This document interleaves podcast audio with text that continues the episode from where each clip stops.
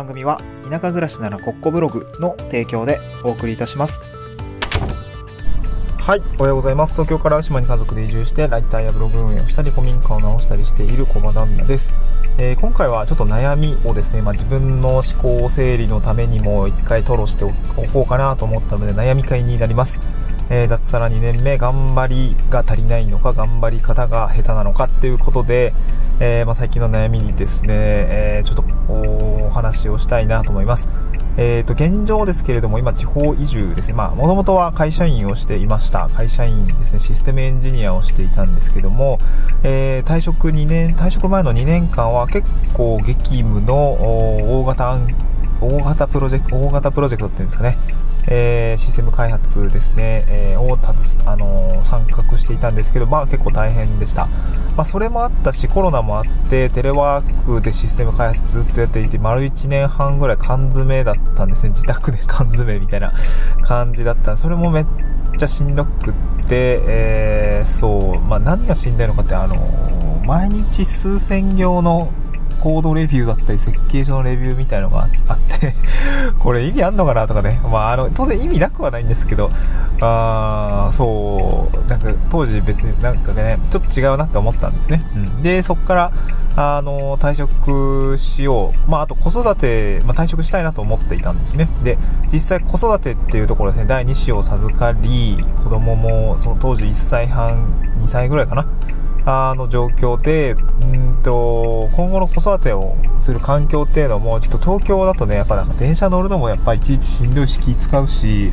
なんかちょっとやばいなと思ったんですよね。うん。で、なんていうのかな。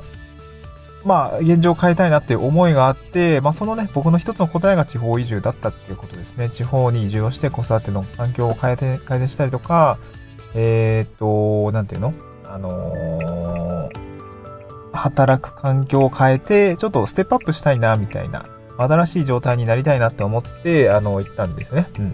でそれが東京から島に移住したっていう感じなんですけれども、で、今実際、えー、地域おこし協力隊の業務をしながら、かつ個人事業としてライターをやったりとか、法人向けの資料制作代行みたいな、まあ、ウェブでのお仕事に、今、足を踏み、まあ、なん、なんていうの？進めているっていう感じです。で、実際、まあ、地域おこし協力隊のお仕事として古民家を直したりとか、まあ、地域ビジネスの支援みたいな感じですかね。えー、まあ、自分が事業としてやっていることで培ったことが、あの、地域の方の、まあ、なんかご支援になっていたりとか、まあ、そういう、まあ、よくある地域支援みたいな感じのお仕事ですね。えー、これをやって、まあ、ある程度固定報酬いただいてますし、まあ、個人事業ですね。あの、まあ、ライターのお仕事だったりとかも、えー、っと、やったりとか、まあ、それで大体副業で月5万から、まあ、10万円、いい時10万円ぐらいの収入が作れているような状況になっています。あの、地域おこし協力隊のお仕事って、あの、3年で任期終了になりますので、まあ、今後の食い縁を作っていくっていうためにも、まあ、ライターのお仕事だったりとか、あ考えていく、いっているっていう感じですね。うん。で、えー、脱サラ2年目ですね。えー、まあ、やっぱ悩むこと増え、まあ、悩む、会社員時代に比べたら悩みの質は上がってるかなと思いますね。なんか毎日会社行くのだるいなとか、なんでこんなことやってるんだろうとかね、こう踏み出し、前の悩みって結構まあ言うたら、踏み出した人にとっては、そんなことで悩んでないで早くステップ やめて次行ったらって思うようなね。まあ、当時はそんな風には思えなかったけれども、まあ割と、うん、言い方、まあ自分に言う意味でもそんな大した悩みじゃないよっていうような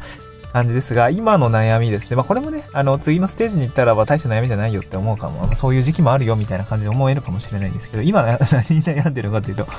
頑張り方が足りない、頑張りが足りないのか、頑張り方が下手なのかっていうところのですね、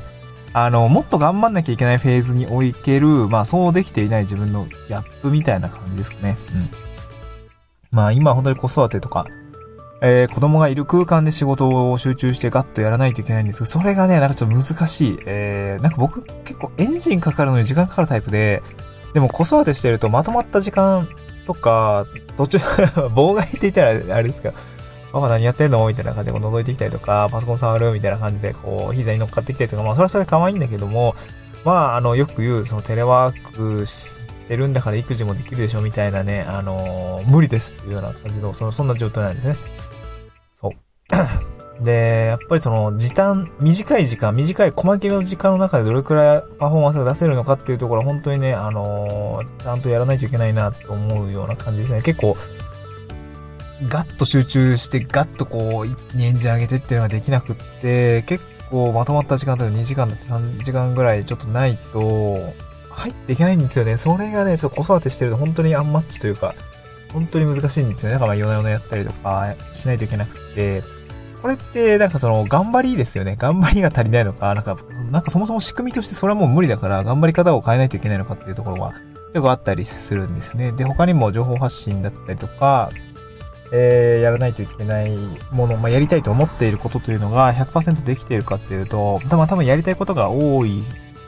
のもあって、ちょっとできていないし、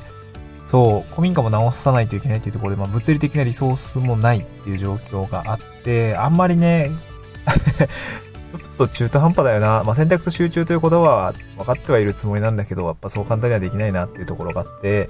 うん、悩ましいなっていう感じですね。なんかこう、優先順位をつけなさいとかね。えー、重み付けをしなさいとか。まあ、当然そういうこともあるんだけども、考えてる余裕すらないっていうのが一番のあや、やばいポイントかもしんないですね そう。別にどっか取ろうと思うんですけど、単納期案件とかになったりとか、意外とね、あの、まあ、初めての試みの案件を、インタビューライティングとか、